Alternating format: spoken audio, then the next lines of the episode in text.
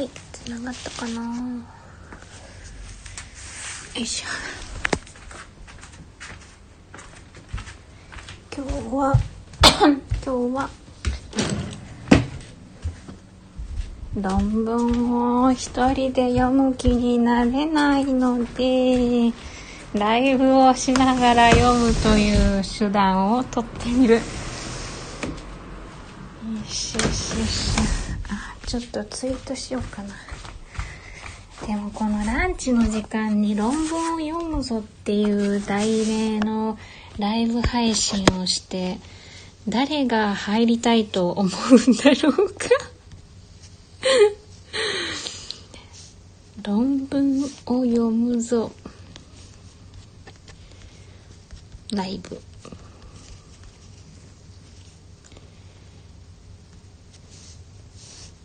始めました。ウィッツえーと今日は論文のタイトル固定コメントにしとこう。えーとこれね習字じゃないや。博士論文だからねファミリーサポートセンター事業の現状と今後の展望。えっ、ー、と東東ね東根千代さんのうんとねこれどうやって書けばいいんだろう。あでも2016年博士論文って書いてればいいかな。いってこれを固定。よし OK うん読むぞ。えーと今日読みたいところはファミリーサポートセンター事業のうーん背景みたいなところを探りたいと思うのでかな？ファミリーサポートセンター事業の仕組みと研究動向第1章。仕組みと研究動向はこれはちょっと今じゃないな。じゃあ次第2章。ファミリーサポートセンター事業の政策的変換。政策的変遷だ。変遷。これかな？今日はあうんとどなたか遊びにいらした。マラムさん。マラムさんで合ってるかな？はじめましてですよねきっと。こんにちはこんにちはえっ、ー、と、今、私はですね、ファミリーサポートセンター事業の現状と今後の展望というですね、非常にニッチな論文を読んでおります。で、私は来月、えっ、ー、と、6月じゃないな。6、8、8月に、ちょっとファミリーサポートセンター授業に関わる、うんと、なんていうの？え発表？なんていうの？発表？何？発表って何て言うんだろうな。うんと皆さんに考えを話したいと思っているのでそれのね今までね結構勉強したつもりではいたんですけどやっぱりもう一回最初からね頭に叩き込まないとわからんと思ってこの論文を引っ張り出してきました。もう、これは、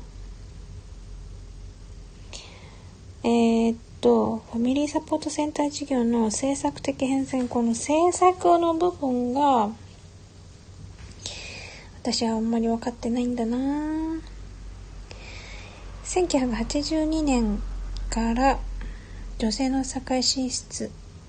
の促進がきっかけとなっている。うん、そうだね。で、えーと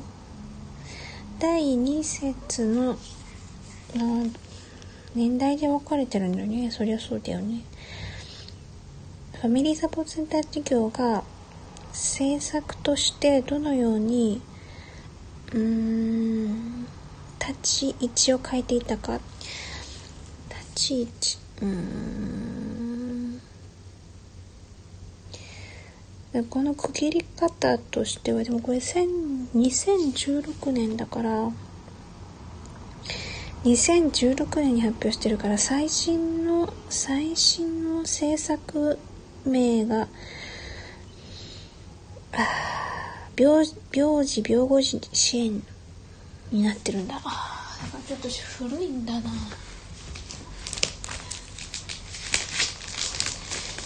ほどねということでそれをもうもうちょっと補足するためにあこれかな。これがいいかな。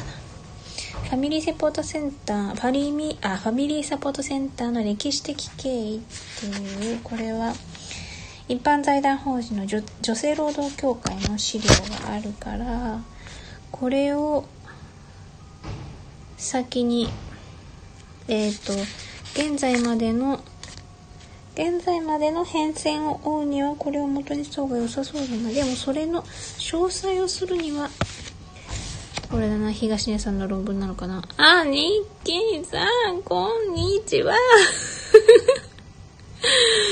こんにちは。こんな怪しげなタイトルのライブなのにようこそいらっしゃいました。もう今日はね、ランチ配信をする気力もなくですね、それでだけど論文は読まなきゃなと思って。うんじゃあそうだ。ライブもやりたいけどご飯もあご飯一応作ったんだけどね。言葉を発しながらご飯を作る協力がなかった。あ今日ねあの作ったのはあれなんです。うんとうんとトルティーヤって知ってますか？あの粉粉焼いたやつそれでいろいろくるくるって巻いて食べた。むっちゃお腹いっぱいになったな。あ、何の論文ですか？って、ニキさんありがとうございます。これね、ここに固定コメントで書いたやつ、ファミリーサポートセンター、あれ？事業のっていうのが、ファミリーサポートセンター事業の現状と今後の展望っていうタイトルの博士論文なんですけど、えっ、ー、と、ファミリーサポートセンター事業って知ってるのかなみんな。割とニッチなニッチな事業なんだけど、あの、近所の、あのー、働いてるママとか、ちょっと、あのー、手が、手が足りないママとかが、近所のおばちゃんとかおじちゃんたちにヘルプしてもらうっていう制度で、厚生労働省が出してるやつなんだけど、大体、あの、各自治体で絶対に、あの、運営実施しなきゃいけない制度ってわけじゃないから、やってない事業あ自治体もある。でほ今はねでもねほとんどやってると思うんだよねこれで今の今のファミリーサポートセンター事業の実施実施件数はうーんとうんとこれ平成31年度だと 931? 931自治体ってことかな。うん。市町村でそうそうそう。実施市町村数が931多いんだか少ないんだか分からんけれど。ね。でこのこのファミリーサポートセンター事業について論文を何年か前から私書き始めたのででまたね9月にね学会で発表しようと思ってるから学会で発表しようと思ってるっていうワードがめちゃくちゃパンチが強すぎて 他のワードがードが欲しい。あニキさんその制度そんな名前がついてたとは知りませんでした。あそうなんですね。まあでもねこれはね割と高齢な方とかあの何て言うの？ちょっと知る人ぞ知る的な感じのあれだからあの保育園の一時預かりとかそういう方がねまだあのメジャーだからね。だけどこれはすごくいいなと思ってて私その地域の人たちがその場でその場でっていうかそういうことを通してねつながれるっていうのって素敵だなと思って。であのこれ優勝ボランティアだからうんとありがとうって言って、あの、お礼を考えなくても、えっと、1時間いくらとかっていうふうにみんなであみんなでとか自治体が決めた金額があるからそのルールにのっとってやればまあそんなにトラブルも起きないしみたいな気遣いもあんまりないしっていうような。で何よりその地域の中で、違う世代世代のね超えた人たちがねつながっていけるっていいじゃないって思ってでそのこの活動自体にもすごくあのいいなって思うところがねたくさんあってねそれで私は論文を書き始めたわけですよ。なんで論文って思うんだけど、その時は論文しかね、あの、表示件する手段というか思いつかなかったんだよね。で、しかもたまたま応援してくれる人がいっぱいいたからね、ほんとありがたい。めっちゃありがたいからほんと頑張ろうと思ってるんだけど、もう一人でこうやってね、ブツブツブツブツ言いながらじゃないとね、一人じゃ全然進められなくって。それでライブを立ち上げたという次第でございます。そう。それで、今私が行き詰まってるのは、そのファミリーセンサポートセンター事業っていうのの、あ、私自身もこれお世話になったりとか、あとはお子さんお預かりしたりとかっていう活動は実際してるんです。だから、えっ、ー、と、実際どんな活動かとか、この活動に現場としてどういう意義があるかとかっていう話は割と考えやすいというか、うんと、一人で悶々と考えることができるんだけど、この制度がなぜ生まれたのかとか、どういうふうに、えっと、政府の中でも政府っていうか その当時の内閣府とかそういうところでもまれて、えっと、出てきてるのかとかでそういうところを全然あの把握してないというよりも興味を持てなくて 興味を持てなくてですね今まであまり手をつけてこなかったわけです。しかしですねあのえっと、いろいろとこう、えっと、一生懸命やっているうちにいろんな方との出会いがあり、ああ、やっぱりこの制作的背景っていうところはね、抜きにしてはね、この事業の話はできないんだってことを思い知りまして、思い知りまして、今、えっ、と、この博士論文、えっと、東根千代さんが書いた博士論文なんですけど、これをもとに、私なりに制作的変遷を追ってみようという試みを今やり始めたところ。でありがたいことにこれをこの制度について厚生、えっと、大元の厚生労働省がの方が説明してくださった時の資料とあとその厚生労働省から以前委託をしていて今はもう委託受けてなくて自分でやってるんだけど女性労働協会っていう一般社団法人このこれの方のあのファミリーサポートセンターの歴史的経緯っていう資料がたまたまね一緒に手に入ったのでそれを見ながら頑張る。あニッキーさんコメント入ってた。論文書こうという気力に尊敬しかないです。いやもう、ミキさんありがとうございます。もう、ふにゃふにゃしちゃう。ふにゃふにゃしちゃうよ。もうね、なかなかね。あ、ごめんなさい。ガッタンって、ミキさん大丈夫だったかな？耳元だったかな？ごめんごめん。落としちゃった。そうだからうんなんかどこ行ってもケチョンケチョンにされるからね。まあしょうがないんだけどその程度だから。だけど一方でケチョンケチョンにされ一方ですごく必要なことだと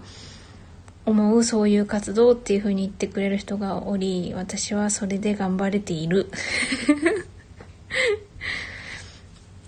これ最初の1982年。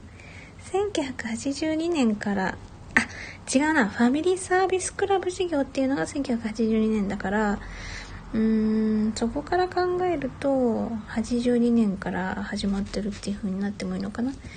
で、厄介なのが、この2011年、2011年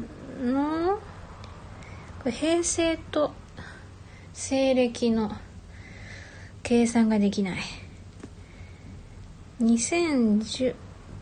平成27年度って何年だろう？令和元年度。違うな。これ27年度の子ども子育て支援新制度っていうのが軸なんだ。こないだ、うん、いつだったっけ？この間参議院でこの、えっ、ー、と、子供子育て支援法っていう法律が変わったって聞いたんだよね。で、その中で特にファミリーサポートセンター事業自体が変わるってわけではなかったんだけど、この子供子育て支援法が、えっ、ー、と、変わったことで、うん、地域にあるいろんな施設とか機関っていうのが、えっ、ー、と、地域ごとにその地域で連携して取り組んでいかなきゃいけないみたいな。えっ、ー、と、だから子供子育て支援計画だったかな。ああ、これも調べなきゃいけない。子供子育て支援計画を立てるときに、うんと他の機関との連携をしてどうやってするかっていう計画を立てなきゃいけないって言ってたんだなるほどなるほどそうだねとそれをあここに書いてある。実施要項の案って書いてあるけど案が通ったってことだな。令和3年度によるもの改正点。あ地域子育て支援拠点等との連携について。なるほど。地地域の、えーと、施設機関っていうんじゃなくて具体的に地域子育て支援拠点というところと,、えーと、連携して子育て援助活動支援事業。ん？あこそあファミリーサポートセンター事業自体が地域子育て支援拠点と連携しなきゃいけないってこと？かそれは違うね。連携すると予算がもらえるっていう話だよねこれはね。予算がもらえるって話だからそのうんと。連携しなきゃいけないって書いてあったのはどこだったんだろうな。それは資料としてまだ出てないのかもしれない。うんそうだよな。3日前の話だもんなそれ。よいしょ。あそれはまた。また後で資料もらおう。じゃあ先にその手前のえっ、ー、とえっ、ー、と最初に最初に1982年の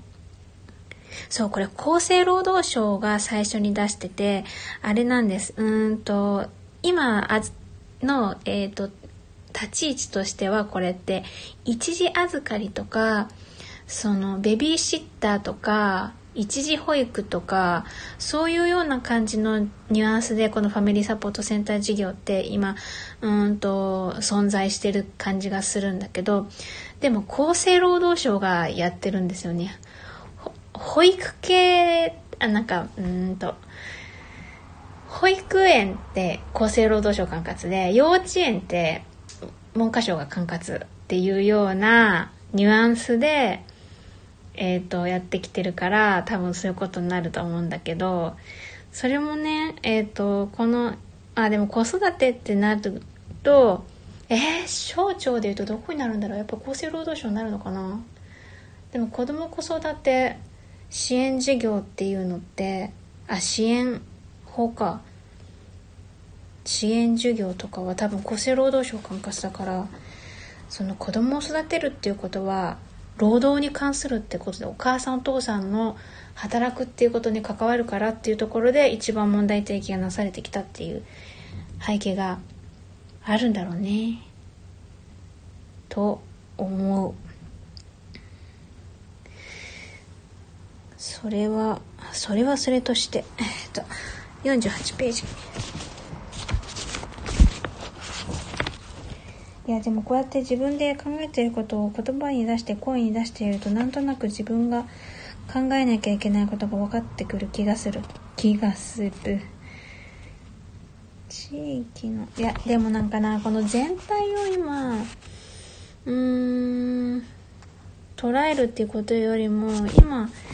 このこのファミリーサポートセンター授業の話を全然知らない人に説明するためには今現在、このファミリーサポートセンター事業がどういう組織、えっ、ー、と、どういう法律に基づいて、どういう、何、支援、どういう事業か、事業として、えっ、ー、と、実施されているのかってことをお話ししなきゃいけないから、変遷までは追わなくてもいいってことだな、きっと。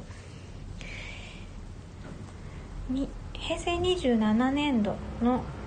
子ども子育て支援新制度に子ども子育て支援新制度にえーとなった時からのことを勉強すればいい気がする。だからうんと平成ああああ平成26年度保育緊急確保事業ってどれだろう？平成26年度。平成27年度地域のうん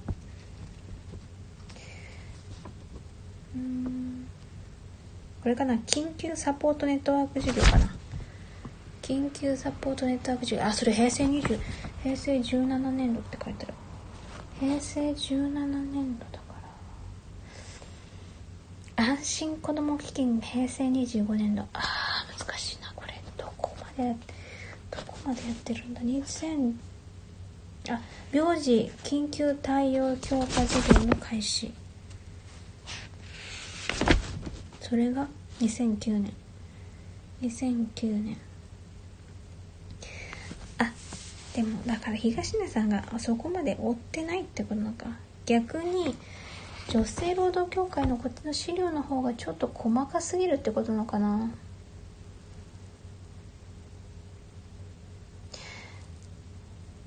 事業の話じゃないもんね。この平成23年度子育て支援交付金を使う。あ予算の出どころかこの話は。予算の出どころが変わったんだ平成23年度に。で次平成25年度には安心子ども基金っていうところが出どころになってる。えでは今どこ今は今はどこですか？今は何が出どころになってるんですか？うーん。うーん。あ今はこの子ども子育て支援新制度にの予算として出されてるってことかな。えー、そうなの？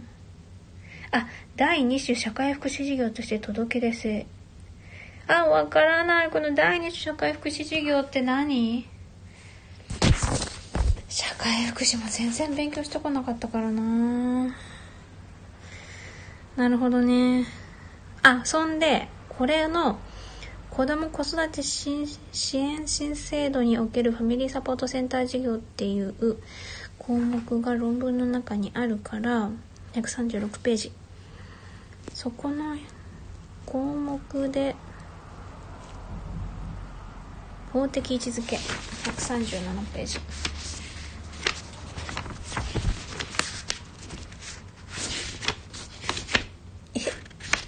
こうこれには、ニッキーさん。どこに発表するかによって切り口というかまとめ方が変わる。あ、全然違います。全然違う。この間出した論文はね、あの、そもそも提出する学会がうちじゃないんじゃないですかって言われた。確かに その、切り口として、あ全然、あのー、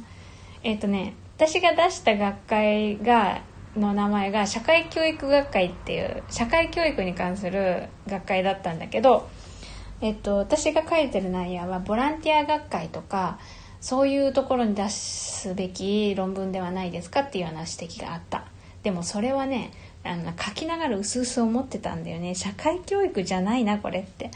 でそもそも私の興味自身興味自体が社会教育ではないっていう。今までそのうんとなんていうのかな。えっ、ー、とずっとあの学び続けるとかえっ、と日常の中でのちなんていうのかな。生き方の変化とか考え方の変化とかそういうこと自体も学びであるっていうような捉え方がされてきたのがここ最近長いところから見るとここ最近のことだからに対して社会教育って言葉はそれよりもっと前に生まれていて、うん、と今まではそういったことも社会教育っていう分野に入ってたからなんとなく、うん、まあうんと社会教育っていうと割とこう うんと教育って言葉を使ってるから割と一方通行っていうふうに私は見えるんだけど何を与えるかとかどんな環境を用意するかとかあのそういうような感じだけど私が論文で書いてることはどっちかっていうとその現場で何現場にいる人たちがボランティアとして活動することでどのような学びがあるかとかそれが社会にどういう影響を与えるかっていうような話だから、まあ、でき社会教育学科の中でできないこともないけど相当あの社会教育のことを立ててというかそれを大前提をものすごく端的に、えーと、私の言いたいこととマッチングさせないと読んでもらえないね。ニッキーさん「ひえ」ってそう、うん、でも もっとすごいこといっぱい書かれてるからねなんか書いてる意味がわからないとかねそりゃそうだって思いながらすごいっていうか日常生活ではこういうふうには言わないっていうような書き方いっぱいされるけどそれはでもだってあのそういうものだからそういうものとはいえねめっちゃねあの心折れるけど。でもいやでもね本当ありがたいなと思いながら読んでもらってコメントしてもらえるなんてしかもその先生たちはねお給料もらってるわけじゃないからね。ただただ自分自分の時間と労力使ってその私の論文をね書いてで本気でコメントしてくれるっていう。だから学会っていう組織ほんとすごいなと思って。まあ一応その会員になるためにえっと、年会費とかは払ったりするけど私みたいなこう何て言うのかな。学大学に所属してるわけでもなくってあの職員とか研究員とか研究者とかっていうようなあの教授とかねそういう関係じゃないからそういうところのあ役回りっていうのかな。こういう査読をするとかねそういうのもね私は全然関係ないとかお呼びでないところだからねただただそういう人たちのあのお力というかあの学ばせてもらっているからね。うんだからだからねほんと頑張ろうと思うんだよね。そういうところにそういう人たちがいる前で話す時にはえっ、ー、とここういうなんていうのかな。うんと、今現場でこんなことがあります。ここがすごいと思いますみたいなことを言っただけじゃ点で相手にしてくれないんで。私が言いたいのはね見てこんなに素敵なんだよっていう一言を言いたいだけなんだけどな。でもねそういううんとえっ、ー、と理路整然とした説明を求められるような場所ではめちゃくちゃね勉強しないといけないんだよね。なんかそういうのをねサラサラサラってやっちゃう人もいっぱいいるんだよね。ほんとすごいと思うよな。うん私が一番うんとそんなに負担なくできるのは現場に行って話聞いてあこの人の素敵なところはここういうところでこういう風に表現できるとかそういう感じだからうん。だからねそれをするのにね論文がね一番適しているかっていうとね絶対そうじゃない。それだったら絶対なんか例えばローカルローカルなんていうのローカル新聞じゃないけどウェブマガジンとかなんだろうなそういうの文章でするんだったらねそういうのとか。あとはなんか動画とかで出してもいいしとかって思うんだけどでもね論文にするとね論文で通るとそれがねえー、っと言ってしまえば国立国会図書館に書の所蔵にとされるっていう何て言うのかな。調べたいと思った人がそこにたどり着くことができる文章になる。っていうのがね私は論文の本当にすごいとこ。ろてか、うん、論文の存在意義だと思うけど。ねこういう素敵な人たちがいてっていう記録を残したいって感じかな私は。やっぱね現場の人たちはどんなに素晴らしい活動をしていたとしても活動がメインだからそれをその誰かが活用できるように残し形に残すっていうところまでは、うん、興味がないわけじゃないんだけど手が回らないっていう感じかなっていう雰囲気がするんだよねだから私がもしできる役割があるとするならそこかなと思って。頑張る。頑張るよ。これでも 100?135 ページってなんだっけな？あほら説が変わってた。ページが見にくいな。間違えちゃったです。印刷をこそ間違えちゃう。あミッキーさん。自主的に学会費払って調査研究して発表するって発表までしちゃうのすごい。確かに。ほんと確かにね。私がお金もらってるわけじゃないもんね。払ってるんだもん。確かに。だけどね。うーんとね、うーんとね、これ、だからね、私これ仕事って言えないんですよね。仕事じゃない。だけど遊びじゃない。趣味とかでもない。研究してますって 難しい。あ学会に、なんだっけこれ、姿勢のか。姿勢の活動を伝えて論文として残したい。あ、うんとね、学会にね、伝えたいっていうことよりも、うんとね、時間が過ぎると、その時に起きたことって誰かが残しておかないと、その後、その後その活動とかその素敵さっていうのを見つけてくれる人がいなくなっちゃうから、で、今までの、例えばうん論文とか、まあ、本とかでも何でもあの光る、えー、源氏物語とかねああいうのとかでも何でもいいんだけどあれは残ってたから私たちが知ることができたわけでっていう文脈。だからね学会じゃなくてもいいんだ別に。認め何？残してもらえるんだったら。でででもね学会に私がこだわる理由はこれがうんとちゃんとした情報ですよっていう、えーと、印になるから。ただの雑誌だったら雑誌を編集している人たちがあの自分たちの目的に合ったもので判断して雑誌の記事に掲載するけど学会は、えーと学術的なっていうところが入るから匿名で論文出すし匿名ので先生たちが見るっていう風になってるからより客観的にあの事実っていうことにより近づけるための努力が最大限されているから私は学会で通った論文っていうことに価値があると思う。んだよね。えっ、ー、と学術的に文字として残したい使命感。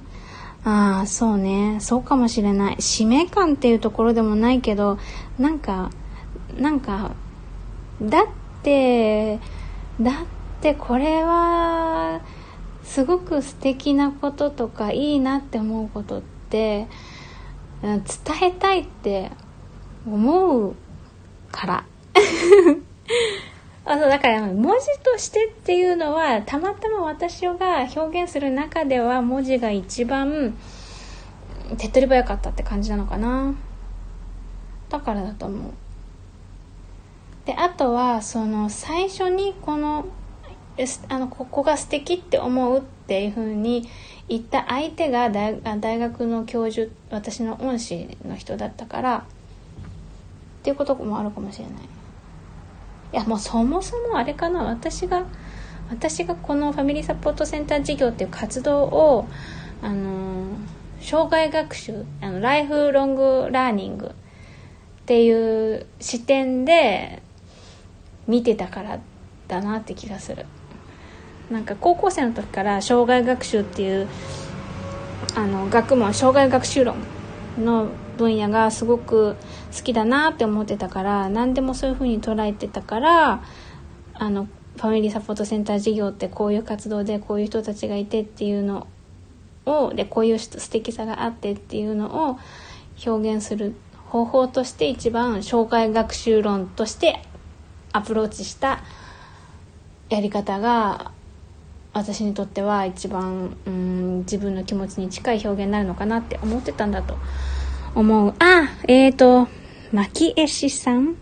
こんにちは。はじめましてかな。はじめましてですよね。えっ、ー、と今日はですね私えっ、ー、とコメント固定しているコメントのところに書いてある論文を読んでいます。で論文を読んでいてなぜ論文を書くようになったのかっていう話をしてました。そうなかなかこれはねなかなかね今ねまだね4年5年かな。論文書くようになってそれぐらい経つけどやっぱりなかなかちゃんと言葉にしてお話ができないところではありますな。自分がやりたいって思ってることはわかるんだけどそれを説明するっていうのがねすごく難しい。でもね説明できなくてもねあのね伝わる伝わるっていうか周りで応援してくれる人には部分部分伝わるんだよね。でそのなんで応援してくれるかっていうとその応援してくれる人自身にメリットがあるからだと思うんだけど。ねメリットがあるというかうん。いやなんか黒い意味じゃなくて。例えば子育て支援の現場の人にからすると自分たちではね学会で発表するっていうことはあまりしないけどそういうふうに言って広めてもらえるのが嬉しいとかあとはその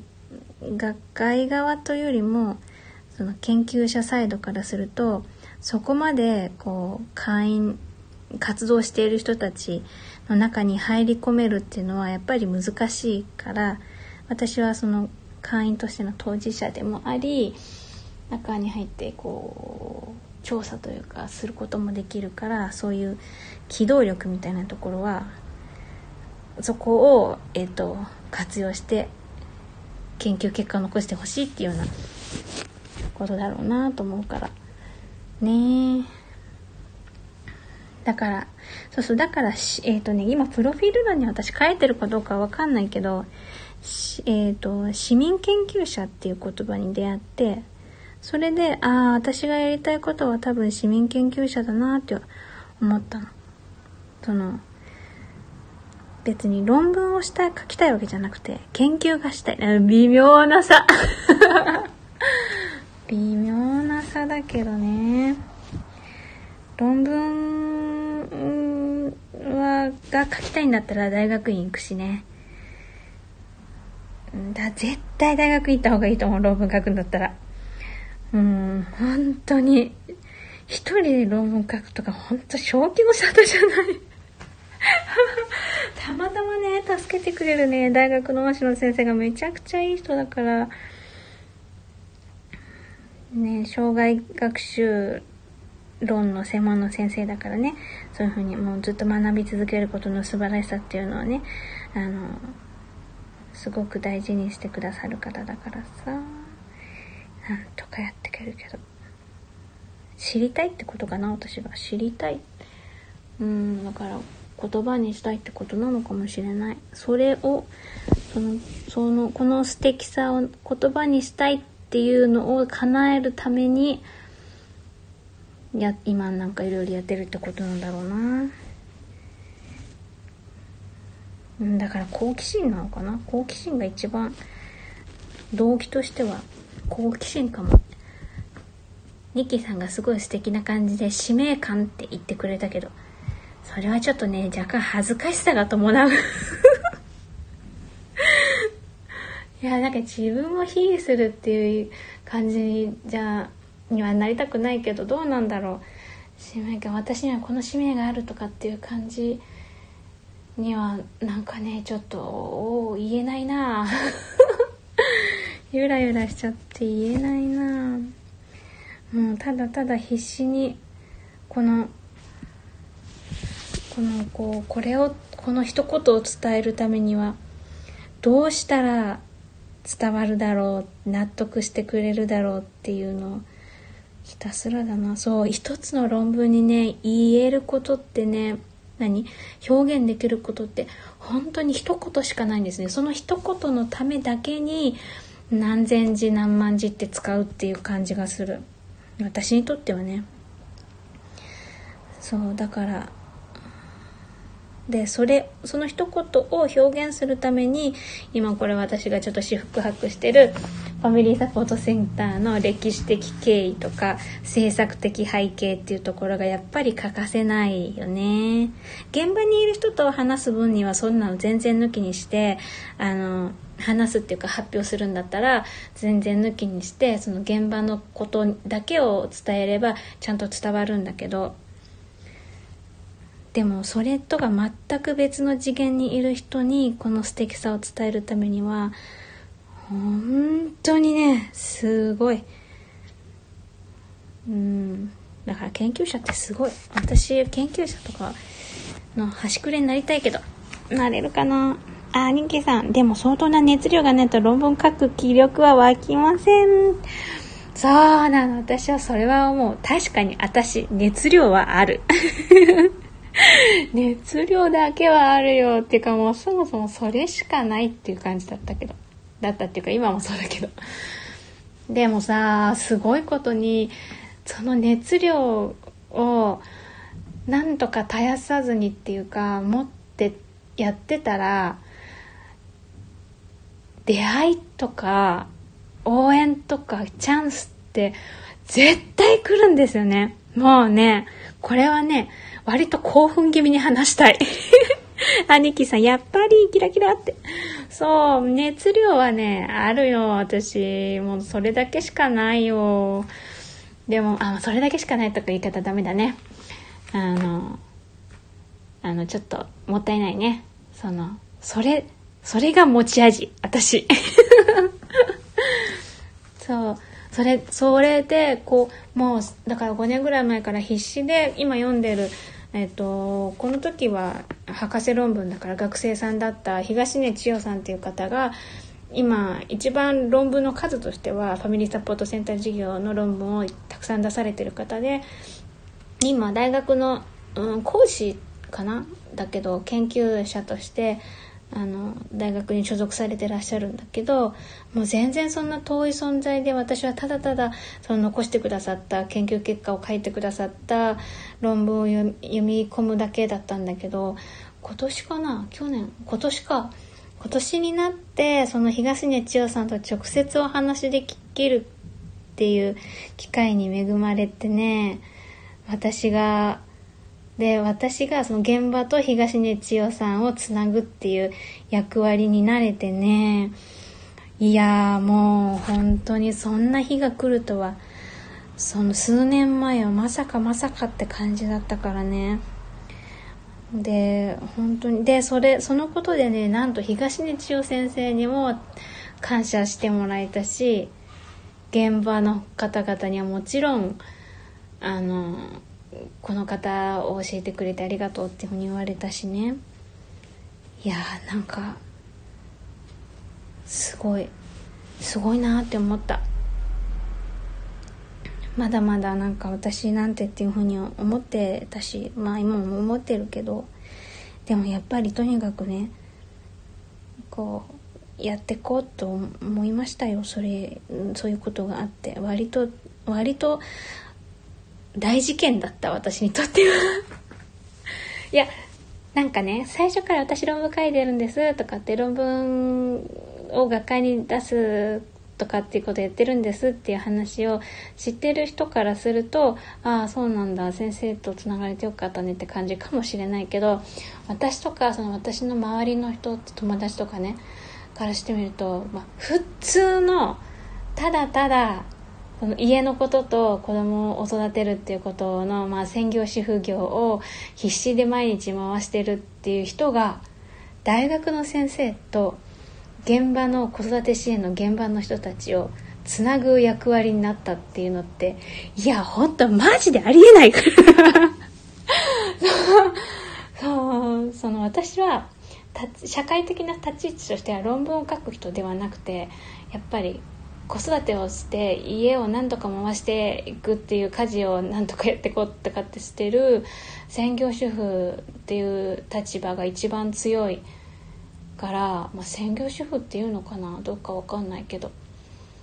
なんていうの？地域の活動とかもいろいろやりたいと思って実際家にいる時間はあんまりないんだけど、まあ、だけどねあの研究業界とかの子育て支援業界みたいなところにいない人が突然そこのパイプ役になるっていうことはねかなりの事件でしたよ本当あ、ちょっとご飯食べてきますね。いってらっしゃいませ、ニッキーさん。あ、ご飯食べてなかったの？まあ、すみません。ただただ私のなんてない話を聞いてくださってありがとうございます。はーい、またね もうそろそろ45分。45分も喋ってた私。ニッキーさんありがとうございました。あとここの1ページ読んだらもう私も終わりにしよう。もうすぐ。もうすぐ。子供ちゃんも帰ってくるしね。はい。じゃあ気を取り直して136ページだな。136ページ。130、あ、これな。子供子育て支援新制度におけるファミリーサポートセンター事業。で、2015年から子供子育て新支援制度が開始されて、その法的位置づけや財源も変化が見られた。あー、なるほど。今までの社会福祉が高齢者を中心に展開されてきたということから、新たに子供に対する給付の拡大を図る目的がある。あ、だから社会、社会、第2種社会福祉事業としてって書いてあるんだな。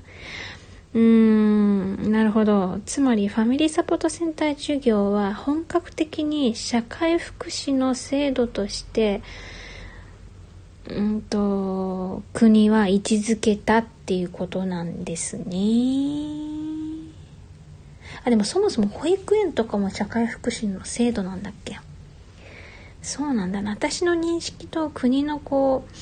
うんと出し方っていうのがちょっとずれてんだ。じゃもうちょっとここが勉強しなきゃいけないところですね。じゃあね。子ども子育て支援新制度は主に児童手当にあたる、えーと、経済的支援教育保育サービス及び地域子ども子育て支援事業から成り立っている児童手当児童手当に当たるって何？表の1って書いてあるけど。児童手当もその仕組みの中に入ってるの、児童手当の財源、児童手当が財源になってるってことかもしれない。わかりました。えーとですね、次回の勉強項目としては、子供子育て支援新制度の財源とそれから子育て申請の財源と目的なんていうのかな、うん、目的じゃないな。目的じゃないな。実施要項なんか読んだって読めないんだもんな。もう分かりました。じゃあ子ども子育て支援し子ども子育て支援制度の概要と,、えーと方向性目的とかそういう感じかな。やそれで、えー、っと文献を集めて勉強しましょう 今日今日のまとめはこんなとこかなあマキエスさんチャンネルフォローしていただいてありがとうございますもうなんか私は結構喋って満足したので喋ってというか論文の 読み上げたりブツブツ独り言をしていただきでしたけど、お付き合いいただきましてありがとうございました。そろそろライブを終わろうと思います。では、マキエさんも、この、えっ、ー、と、ライブのアーカイブを聞いてくださった皆さんも良い一日をお過ごしください。あ、はいはい、またね。では、今日も最後まで一緒に楽しんでいただきましてありがとうございました。井出志保でした。